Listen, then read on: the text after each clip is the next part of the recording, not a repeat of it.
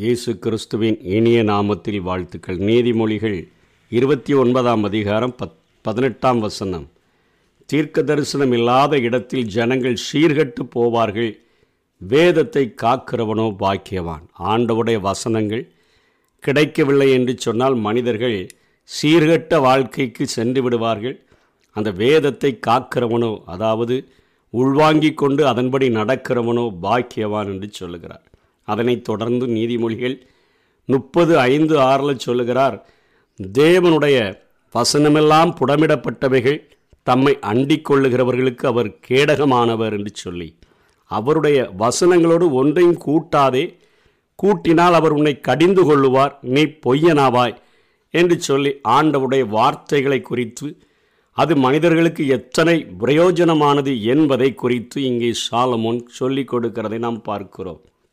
இன்றைக்கு தேவன் தான் உண்டாக்கின மனிதன் மேலே என்ன சித்தம் வச்சிருக்கிறாரு என்ன நோக்கம் வச்சிருக்கிறாரு என்பதை அறிந்து கொள்ளவும் அவர் தேவனிடத்து மனிதர்களிடத்தில் தேவன் என்ன தகுதிகளை எதிர்பார்க்கிறார் அவர்கள் எப்படியெல்லாம் மாற வேண்டும் என்கிற ஒரு தெளிவான வெளிப்பாடையும் தான் இந்த வசனங்கள் நமக்கு தரக்கூடியதாக இருக்கின்றன. நம்ம உண்டாக்கினவருடைய திட்டங்கள் உண்டாக்கினவருடைய சித்தம் என் மேல் அவர் வைத்திருக்கிற நோக்கம் என்ன? நான் எப்படிலாம் மாறணும் என்பதை அறிந்து கொள்கிறதற்குத்தான் இந்த வசனங்கள் நமக்கு பிரயோஜனமாக இருக்கின்றன. அதனால தான் இதை நம்ம தைரியமாக போதிக்கும் பொழுது தேவனுடைய திட்டத்தை செய்கிறவர்களாக மனிதர்கள் மாற முடியும். அவர்கள் தேவன் எதிர்பார்க்கிற தகுதிக்கு தங்களை மாற்றினார்கள் என்று சொன்னால் இந்த உலகத்தில் அவர்கள் சீர்கெட்டவர்களாய் வாழ முடியாது. ஆண்டவுடைய வசனமெல்லாம் அது புடமிடப்பட்ட வார்த்தைகள். அது அண்டிக் கொள்ளுகிறவர்களுக்கு அவர் கேடகமாக இருப்பார்னு சொல்லி அதில் ஒன்றையும் விருப்பத்துக்கு ஏற்பணி கூட்டி கொள்ளாத ஜனங்கள் விரும்புகிறாங்கங்கிறதுக்காக கொஞ்சம் கூட்டி கொள்ளாத இல்லைனா அதில் கொஞ்சம் குறைச்சி பேசிடலான்னு சொல்லி நீ நினைக்காத. அவர் நீ கூட்டி பேசினானா அவர் உன்னை நீ கடிந்து கொள்ளுவார் நீ பொய்யனாவா என்று சொல்லுகிறதை பார்க்கிறோம். இதை கொஞ்சம் ஆழமாக புரிந்து கொள்ளணும்னு சொன்னால் யாத்ராகமம் புஸ்தகத்திற்கு நாம் திரும்பி சென்றோம் என்று சொன்னால் யாத்ராகமம் புஸ்தகத்தில் அங்கே தெளிவாக பத்தொன்பதாம் அதிகாரத்தில் ஆண்டவர் இஸ்ரவேல் ஜனங்களுக்கு மோசையின் மூலமாக வர அநேக நியாய பிரமாணங்களை குறித்து ஆண்டவர் சொல்லி கொடுத்திருக்கிறதை நாம் வேதத்திலே பார்க்க முடியும். யாத்ராகம புத்தகம் பத்தொம்போதாம் அதிகாரத்தில் ஐந்தாம் வசனத்தில் இப்பொழுது நீங்கள் என் வாக்கை உள்ளபடி கேட்டு என் உடன்படிக்கையை கை கொள்ளுவீர்கள் ஆனால் சகல ஜனங்களிலும் நீங்களே எனக்கு சொந்த சம்பத்தாக இருப்பீர்கள். பூமியெல்லாம் என்னுடைய நீங்கள் எங்கள் சொத்தா என்னுடைய சொத்தாக இருக்கணும்னா என் வாக்கை உள்ளபடி கேட்டு எப்படி நான் சொல்லி கொடுத்தனோ அப்படியே உள்வாங்கி என் உடன்படிக்கையை கை கொள்வீர்களானால்னா என் உடன்படிக்கைக்கு கீழ்ப்படுவீர்களானால் சகல ஜனங்களிலும் நீங்கள் தான் என் சொத்துன்னு சொல்லி ஆண்டவர் சொல்லி கொடுத்துட்டு இருபதாம் அதிகாரத்தில் தெளிவாய் பேசுகிறார். மேலே வானத்திலும் கீழே பூமியிலும் பூமியின் கீழ் தண்ணீரிலும் உண்டாயிருக்கிறவைகளுக்கு ஒப்பான ஒரு சொரூபத்தை ஆகிலும் யாதொரு விக்கிரகத்தை ஆகிலும் நீ உனக்கு உண்டாக்க வேண்டாம். நீ அவைகளை நமஸ்கரிக்கவும் சேவிக்கவும் வேண்டாம். உன் தேவனாகிய கர்த்தராயிருக்கிற நான் எரிச்சலுள்ள தேவனாயிருந்து என்னை பகைக்கிறவர்களை குறித்து பிதாக்களுடைய அக்கிரமங்களை பிள்ளைகளிடத்தில் மூன்றாம் நான்காம் தலைமுறை மட்டும் விசாரிக்கிறவராயிருக்கிறேன். என்னிடத்தில் அன்பு கூர்ந்து என் கற்பனைகளை கை கொள்ளுகிறவர்களுக்கோ ஆயிரம் தலைமுறை மட்டும் இரக்கம் செய்கிறவராயிருக்கிறேன் என்று சொல்லி மோசையின் மூலமாக அந்த ஜனங்களுக்கு தெளிவான வார்த்தைகளை சொன்ன பொழுது நாங்கள் அப்படியே கேட்போனிலாம் சொன்ன ஜனங்கள். மோசை திரும்ப ஆசரிப்பு குடாரத்தினுடைய அந்த வரைபடங்களை வாங்கி செல்ல சென்றபோதும் ஆசு ஆரோனுக்கும் அவனுடைய குமாரர்களுக்கும் ஆசாரிய அந்த வஸ்திரங்களை குறித்த காரியங்களை ஆண்டவரிடத்தில் பெற்றுக்கொள்ளுகிறதற்கு சென்றபோது அங்கே ஜனங்கள் முப்பத்தி ரெண்டாம் அதிகாரம் யாத்ராகமும் முதல் வசனத்தில் அங்கே ஆரோனிடத்தில் வாக்குவாதம் பண்ணுறாங்க மோசே வ இறங்கி வர தாமதமிக்கிறத ஜனங்கள் கண்டபோது அவர்கள் ஆரோனிடத்தில் கூட்டம் கூடி அவனை நோக்கி எகிப்து தேசத்திலிருந்து எங்களை அழைத்து கொண்டு வந்த அந்த மோசைக்கு என்ன சம்பவித்ததோ அறியும். ஆதலால் நீர் எழுந்து எங்களுக்கு முன் செல்லும் தெய்வங்களை எங்களுக்கு உண்டு. பண்ண ஆண்டவர் சொல்லியிருக்கிறார் மேலே வானத்தில் கீழே பூமியில் பூமியின் கீழ் தண்ணீரில் உண்டாயிருக்கிற எந்த ஒரு சொருபத்தையாயிலும் விக்கிரகத்தையாலும் நீ நமஸ்கரிக்க வேண்டாம் நீ சேவிக்க வேண்டாம் என்று சொன்ன பொழுதும் கூட அன்னைக்கு அப்படியே கீழ்ப்படுவேன்னு சொன்ன ஆட்கள் இப்போ சத்தியத்தை மறந்துட்டு அங்கே பக்கத்தில் உள்ளவங்கள பார்க்க பார்க்குறாங்க. உலகத்துக்கு ஒத்த வேஷம். அவங்க என்னெல்லாமோ கையிலேயே வச்சுருக்கிறாங்களே அதே போல் எங்களுக்கு நீர் முன் செல்லும் காரியங்களை நீர் உண்டு பண்ணும் என்று சொன்ன பொழுது அங்கே மோசே ஒரு காரியத்தை அங்கே ஆரன் ஒரு காரியத்தை செய்கிறதை பார்க்கிறோம்.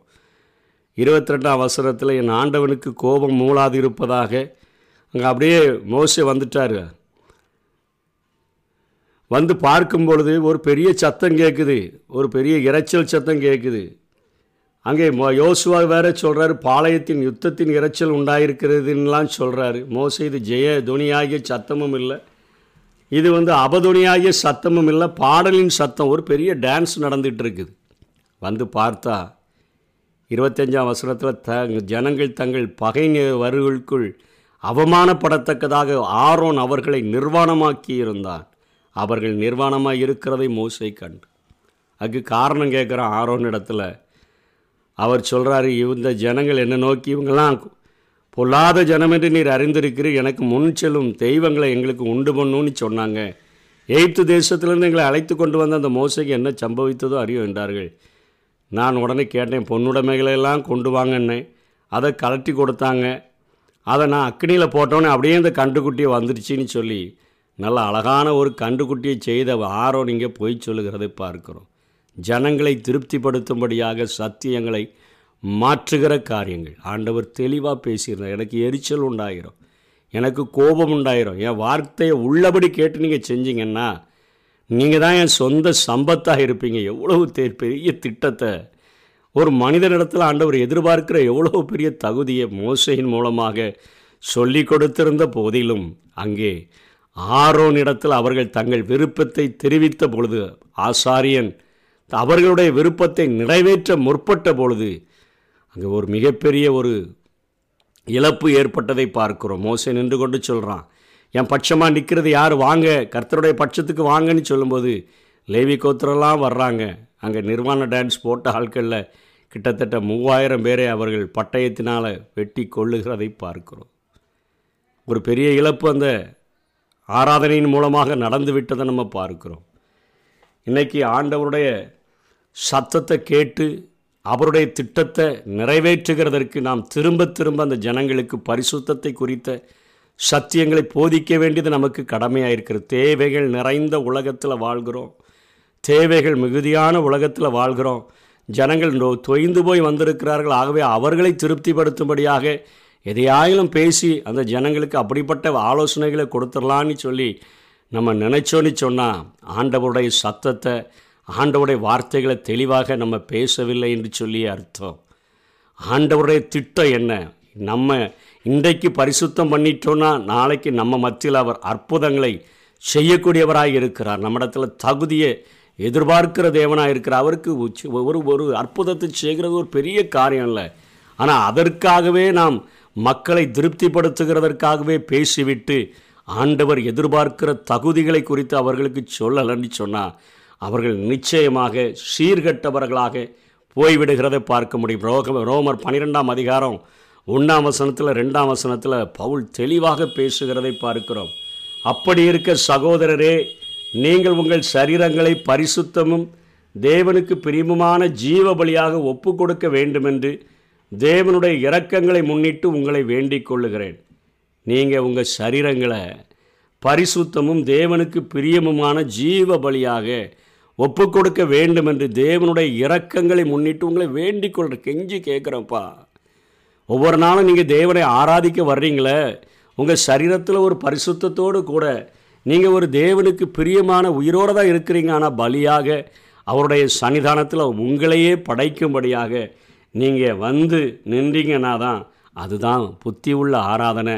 அதில் என்ன நடக்குதுன்னு சொல்கிறாரு நீங்கள் இந்த பிரபஞ்சத்துக்கு ஒத்த வேஷம் தெரியாமல் உலகத்தில் அவன் அப்படி இருக்கிறான் இவன் எடுப்பு இப்படி இருக்கிறான் நான் இப்படி இருக்கணும்னு சொல்லி அவர்கள் இருந்தால் இருக்கிறாங்க நானும் அப்படி தான் இருப்பேனெலாம் சொல்லி இந்த உலகத்துக்கு ஒத்த வேஷம் தெரியாமல் தேவனுடைய நன்மையும் அவருடைய பிரியமும் அவருடைய பரிபூர்ணமான சித்தமும் இன்னதென்று பகுத்தறியத்தக்கதாக உங்கள் மனம் புதிதாகிறதுனாலே மறுரூபமாகுங்கள் என்று பவுல் எச்சரிக்கிறதை பார்க்கிறோம்.